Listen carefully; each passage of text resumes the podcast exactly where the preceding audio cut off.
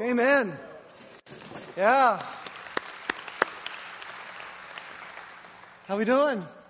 You look great. I can tell you that. This is a this is a fantastic crowd for the first service of uh, first Sunday of July. Way to go! Uh, I'm telling you, you're only a few invites away from needing the balcony in July, and uh, that man, let's do it. Let's get some people in the balcony next Sunday. That would be awesome. Sauce. Uh, I cannot tell you how good it is to be out on the stage here this morning to, uh, to, be, to be preaching, and uh, I really can't. It's been a while. We were in, the, uh, we were in that, that shift series for seven Sundays, and then the last Sunday of that series, you'll remember, we, we just kind of uh, changed everything up to deal with the tragedy that was happening in our city. And then after that series, we went into kind of three Sundays in between everything. We were just kind of one off Sundays. Uh, Don Ingersoll preached one of those. Uh, Willie Brownlee preached one of those. And then we had what happened here last Sunday morning. Whoa! I got, a, I got a text from Leonard this morning. He said he was praying for me. I said, You better be. After what you did out here last week, like, you better be praying for me this morning. I had, it was funny, like people going out of the door last week, I had a combination of wasn't that great and oh, I feel for you. It's like, you have to follow that. And people this morning saying, Are you going to run up the stairs and run down the stairs? No, I'm not going to run up the stairs, run down the stairs. I'm going to, I'm to be me. Is that okay? but literally, we had to mop up this area. Like, I mean, he, let it just drench the place uh, last week. And uh, anyhow, uh, it was unreal. And, and just quickly, um, I do want to address what happened here last Sunday from, from my perspective. And if you missed it, I am, I am begging you to watch that, that service from last Sunday. I'm, I'm, I'm honestly, uh, I'm begging you to watch it. You, you have to watch it. Um, you really do. Like, like, if this is your church and you're with us going forward, um, you, you've got to watch the service from last Sunday. You just do. Yeah. Um, Leonard Anderson, my, my friend Leonard, who, by the way, we booked for next year, that's for sure. Uh, he's coming back. Uh, my friend Leonard brought us a gift from heaven last Sunday, and I can't overstate the, uh, the timing and the impact of that message. I, I just, there's no way for me to, to explain it. Um, time will tell, but I believe that, that that message was a game changer for us as a church. Um, I literally cried. Uh, the, the, the, halfway through his sermon, I, I could tell, I knew what Leonard was doing, and then I could tell what God was doing, and I was a wreck. The second half of that sermon, I just, I just sat there wiping, wiping my face.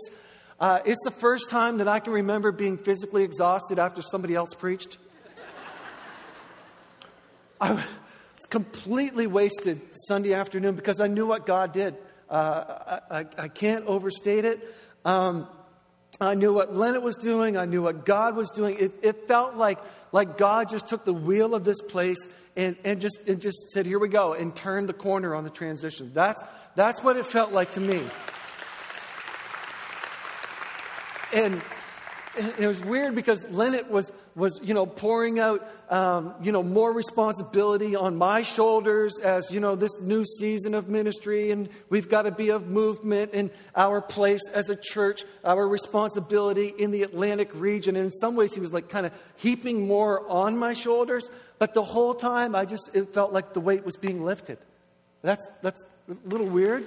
I was just kind of, I don't know, I just, I, maybe it felt like, like, like God and, and, and everyone here getting, getting underneath me more than ever. Maybe that's, maybe that's what it was. Um, I, anyhow, it was a masterful piece of beauty. If I could hang it on the wall, I would. But I don't want us to be a museum. We want to be a movement. And uh, so we will, we will keep moving. Wow. So, this morning we're kicking off our summer series, Flip Flops. Some people say I should kick off my shoes. Isn't the series called Flip Flops? I'm not in flip flops this Sunday because I, I wasn't sure if you wanted to stare at my bare feet or not. Um, I did wear some fun socks, so I don't know if you can get that on the camera. I could, I could, I could roll my pants up. Um, I did wear some fun socks. Maybe next week I'll be in flip flops, but, but don't wear socks and flip flops. Men, we see you in your black socks and your flip flops. That ain't right. That ain't right. So we're kicking off this uh, this new series, and uh, it's called Flip Flops because it sounds so much warmer than mukluks. And we're going to follow the dusty sandals of the prophet Isaiah for the summer. Um, I encourage you to bring your Bible each week. Uh, I almost always uh, read and preach from the New Living Translation. If you don't have a Bible, um, you can. We have Bibles available this morning at the Welcome Center in the lobby. And I told them, I said, I'm just going to tell the people if they need a Bible, just go out there and say, I need a Bible. They will give you a Bible for free. Uh, if you insist on a donation, uh, anything, doesn't matter. Five bucks, two dollars, it just doesn't matter. But we'll, we'd be happy to give you a New Living Translation for free. Isaiah was flip flopping around Israel 700 years before Jesus. Uh, his book is the third longest in the Old Testament. Many consider the book of Isaiah to be the, the richest uh, uh, in theology, in terms of prophecy. Isaiah was a prophet. A prophet was someone who was called by God to bring a very specific message to God's people about where they've been, where they are right now, what God thinks about where they are right now. It reminds me of Leonard Anderson last Sunday. That, that was a prophetic message for, for us as a church. And the prophet's message also usually included some kind of, of, of a warning uh, a, a judgment or, or a call to repentance. Another key calling card of a prophet is that the, the Old Testament prophets, they all point to Jesus. All of them. You, you, if you read and look carefully, you'll see that they all point to Jesus. Isaiah, Jeremiah, Jonah, Malachi, etc., they all point to Jesus. But Isaiah didn't just point to Jesus, Isaiah connected the dots of Jesus' life 700 years before Jesus was born. Now imagine if someone showed you a history book about you that was written 700 years before you were born. And it, and it, it knew stuff about you and, and, and how you were going to be born and, and where you would live and how you would die. And you'd read that and you'd think, that's, that's crazy. That's, that's, that's what Isaiah did about Jesus. Isaiah said, that Jesus would be born of a virgin. Cool. He said that Jesus would be called the Son of God. He prophesied that Jesus would perform many miracles and that, that Jesus would be preceded by a messenger. That messenger turned out to be John the Baptist. Isaiah said that Jesus would be spat on, beaten, rejected, and silent before his accusers. He even went into such detail that he said that Jesus would be buried in a rich man's tomb. Obviously, Isaiah was dialed into the Holy Spirit, and, and he simply shared with us the things that God had revealed to him. Another thing we need to know as we kind of get into Isaiah here is that prophets weren't always the most popular people in Scripture. Prophets had the, the difficult task of, of walking into near, pos, near impossible situations when morale was at its lowest and telling the people what they had to do in order to get back into a place where, where God could, could bless them, back into a place where God could restore them. Uh, you know that one person who always shows up when you don't really want to know the truth? And they tell you exactly what, what you need to hear, but you're not ready to hear it and you don't really want to hear it, but they're going to tell it to you anyhow. And they just tell you you're going to listen to this, and, and, uh, and, and they go on and, and tell you the, the truth about that, even though it's, it's difficult to hear it. And they are so right, and you hate that they're right about your situation. And deep in your gut, you know that they're right and you know what you need to do, but you just, you just kind of, oh, I'm kind of, I'm kind of I just don't like hearing this from you. That was, that was the, the deal with the prophets. So, over the summer, we're going to flip flop uh, along with Isaiah. We're going to learn more about him and his message and what it means for us today. There are several key, key uh, kind of mega themes in the book of Isaiah, uh, but there are two main themes that are perfect for, for us this summer, that are perfect for where we are as a church, in fact, they fit in perfectly where, where, where Leonard left, left off, uh, left us last Sunday. And those two themes are vision and salvation. Vision and salvation. Isaiah speaks to his people with, with a burden and an, and an urgency because God is telling him that now is the time of salvation.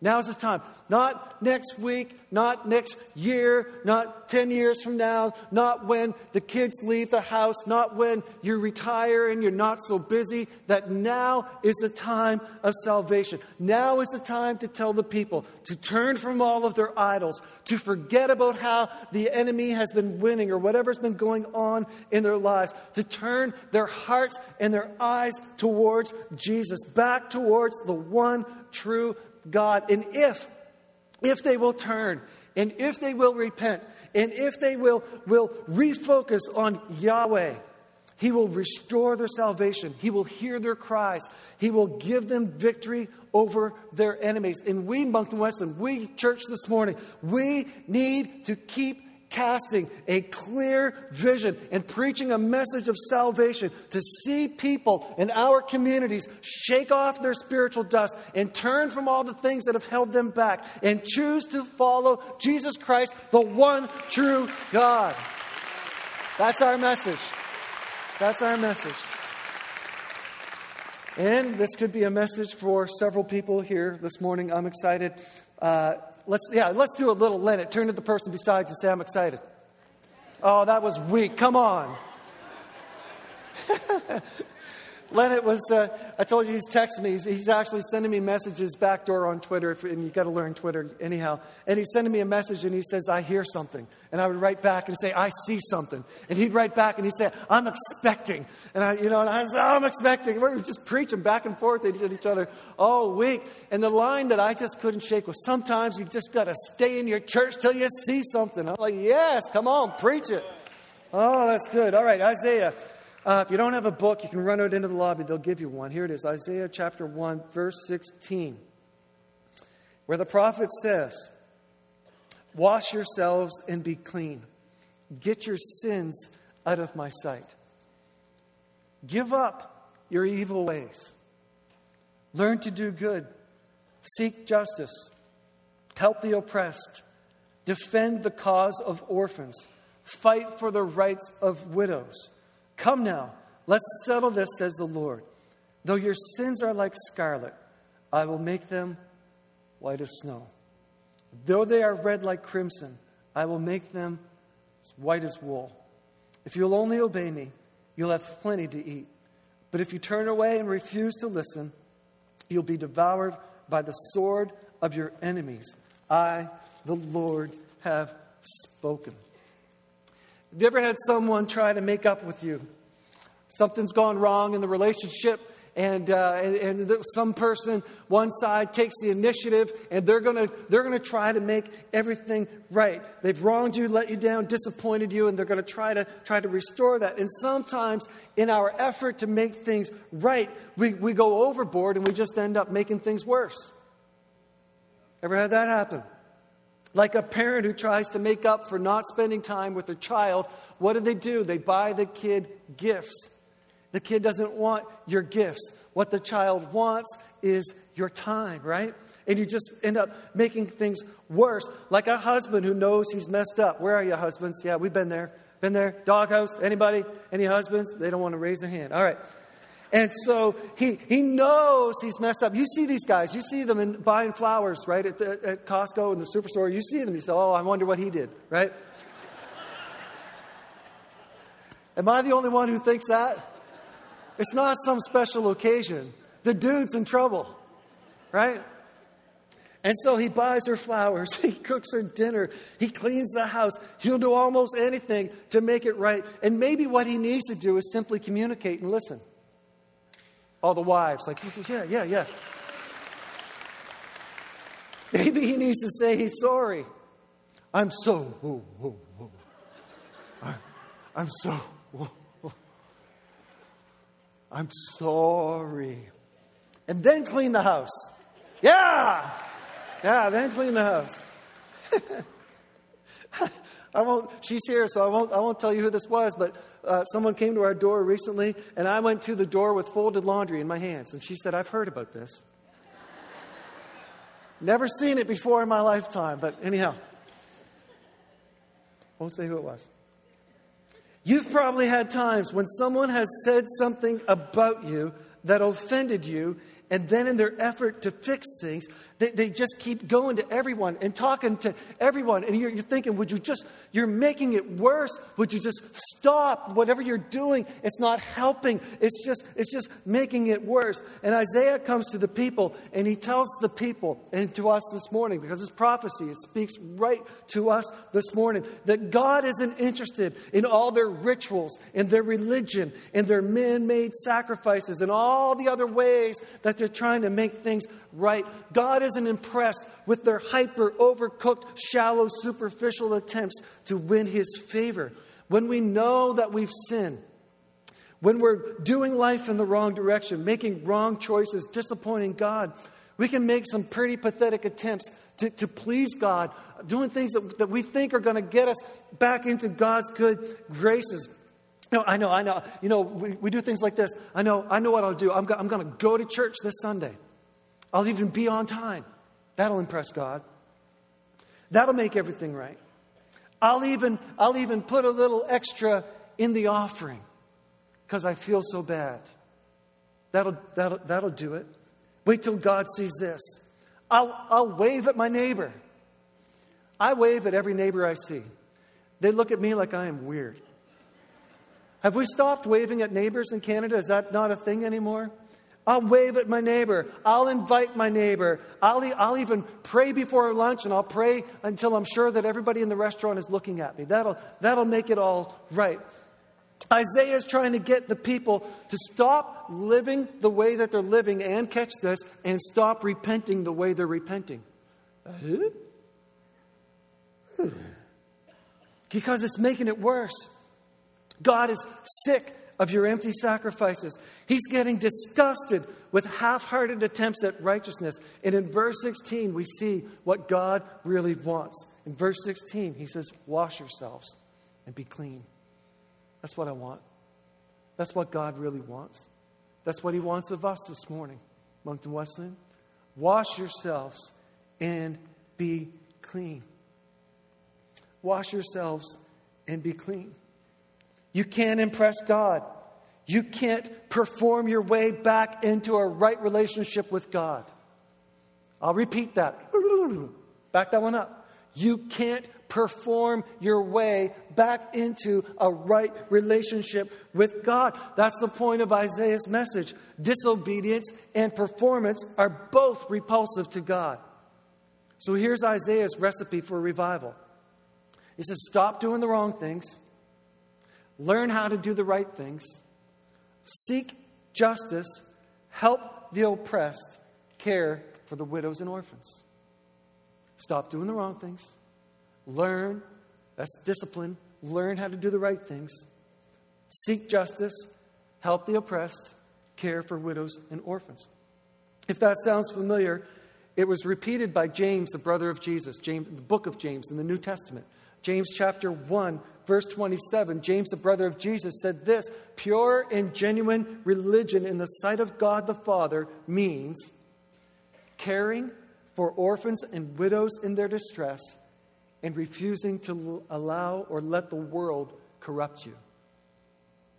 Pure and genuine in the sight of God is caring for orphans and widows in their distress and refusing to let the world corrupt you. Maybe, maybe if we were more focused on serving the needs of others around us, we'd have less time and energy for getting caught up in the stuff that ruins our lives. Maybe. See, when you care for others, you, you become like Jesus. And Isaiah makes a, a, a key critical connection here that we can't miss. I'm, I'm less corrupt when I'm more caring. You're less corrupt when you are more caring. You can't sin and serve Jesus at the same time. When you, when you serve others, you, you get the focus off of your needs and your selfish desires.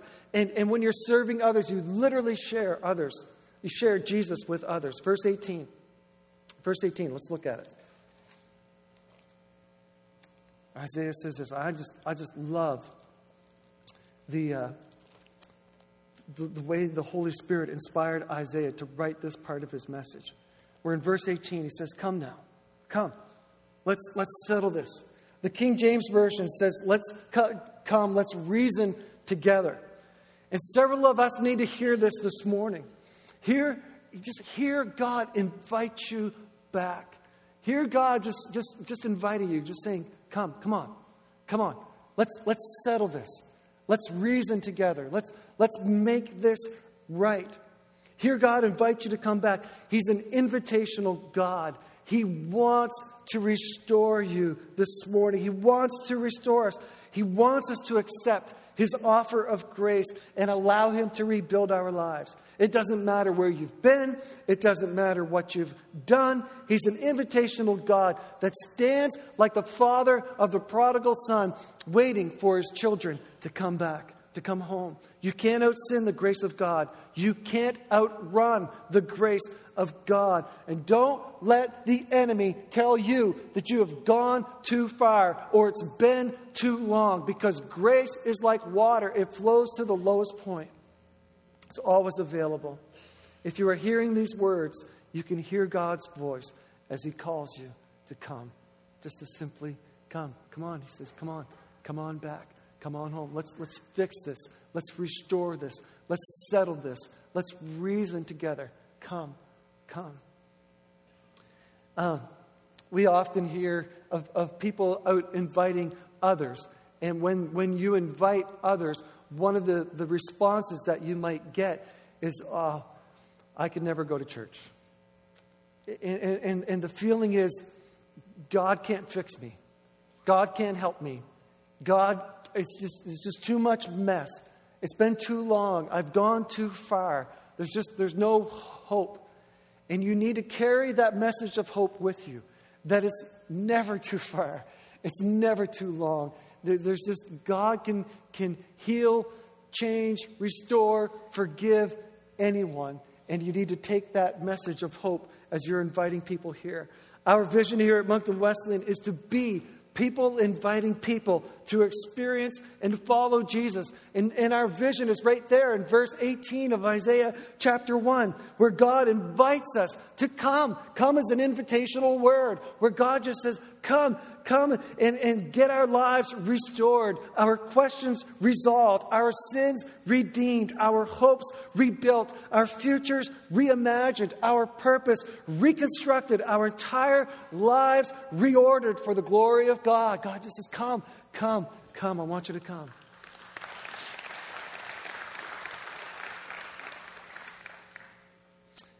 The country of Judah or the people of Israel at that time were in complete shambles. They were overwhelmed by, by every enemy on, on every side. They, just, they, they were just completely overwhelmed by their enemies. They were deep in rebellion and completely spiritually dry.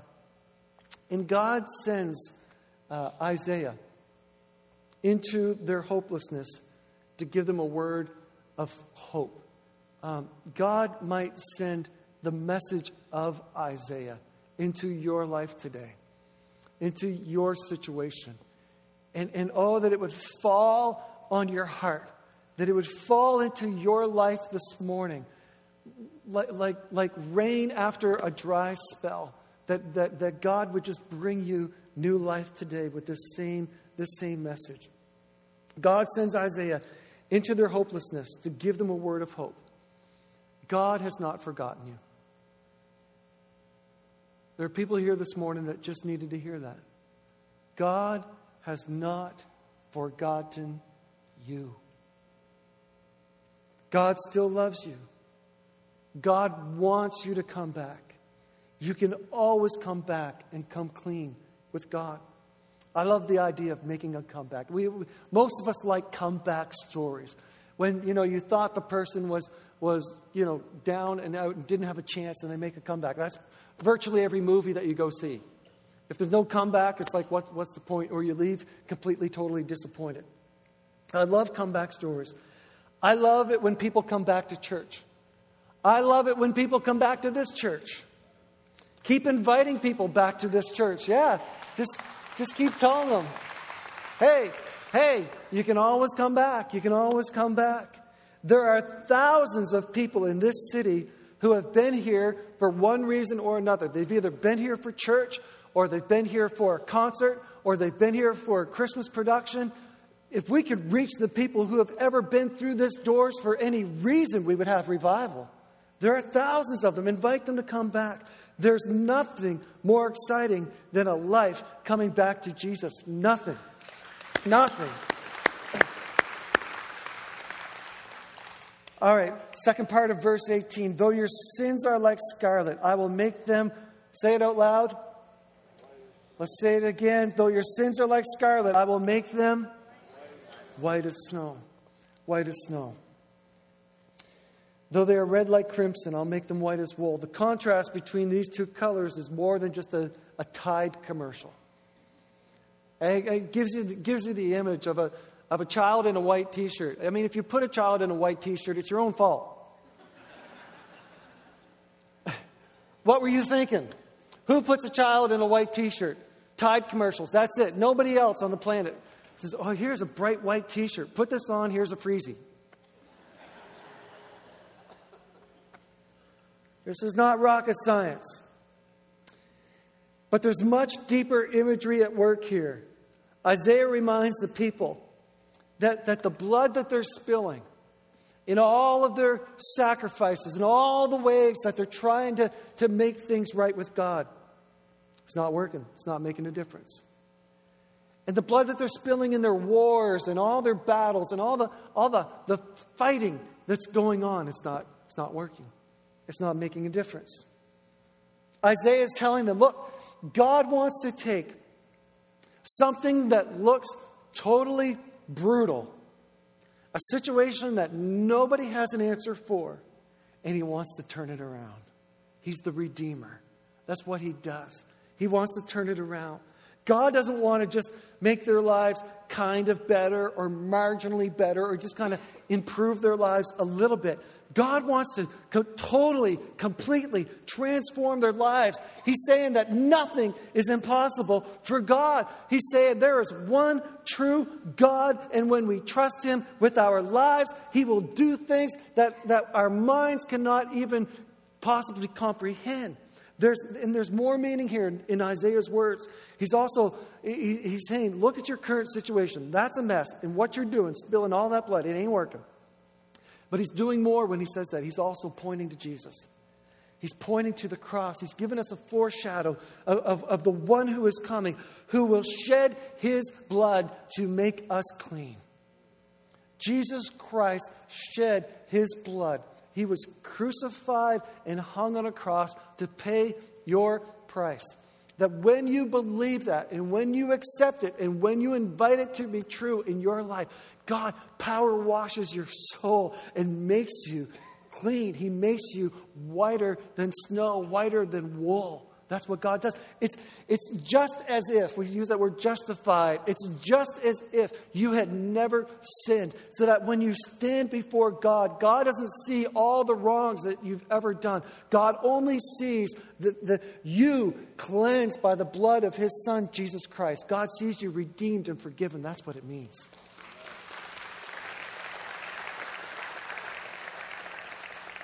So, Isaiah, being the prophet that he is, he points to the future and he says, There's one coming.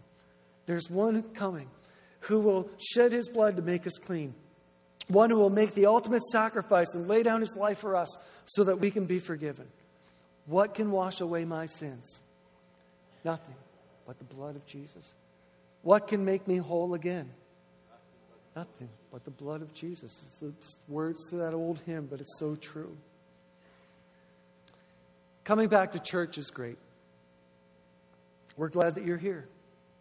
But the whole point of your life is that you would come back to Jesus. That that, that, that broken relationship would be restored. That you'd come to know the Creator. You'd come to know Jesus Christ, who, who, who loves you so much. He was willing to pay any price to, to save you from your sin. That's the whole point of your life.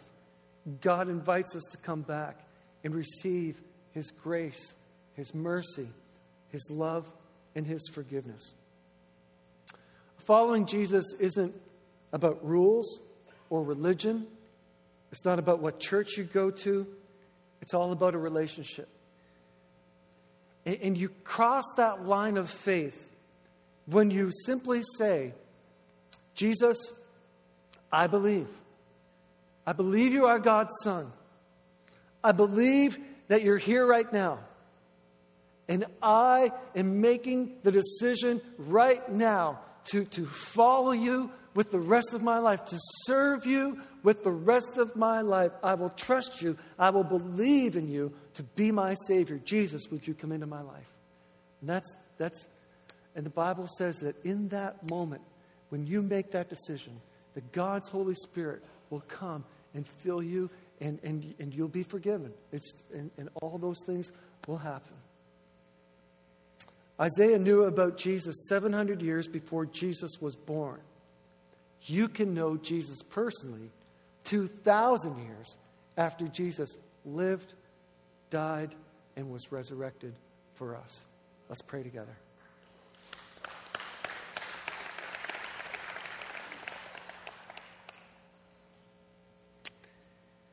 Lord, I thank you this morning for the way that your Holy Spirit breathed these words into the heart of Isaiah, the way that you inspired him, the vision that you gave him, the burden that you gave him for his people, that it, to see his people come back to God, God, would we have that same kind of burden and intensity and urgency for our community, for our neighbors, for our loved ones, for our coworkers, for everyone that we meet, Jesus, to see people come back to you. That's, that's the cry of our heart. That's the prayer of this church. That is our vision. That was Isaiah's vision. Lord, there may be some who are here right now who are, who are ready to come back who, who, who find themselves in this service at Moncton Wesleyan this morning and realize that, that you brought a prophetic message from Isaiah for them this morning. They're, they are hearing your voice right now, simply saying, Come, come on, let's settle this. Come back, come back. Let's make this right. God, I pray that you would give those people the courage, the strength uh, to, to take that step of faith, that leap of faith knowing that, that they don't need all the answers, they'll never have all the answers, but they have enough right now in this moment to simply say, Jesus Christ, I believe you are the Son of God. I believe that you came to this earth and died for my sin. And I want to invite you into my life right now. Come into my life and my heart and, and make me white as snow, snow. Wash me white as wool. Jesus, I give you my life and I will follow you forever. Lord, we thank you for who you are. We thank you, God, for what you're doing in our church. And we look forward with expectancy, great expectancy to what you're going to do. We pray and ask this in Jesus' name. Amen. Amen.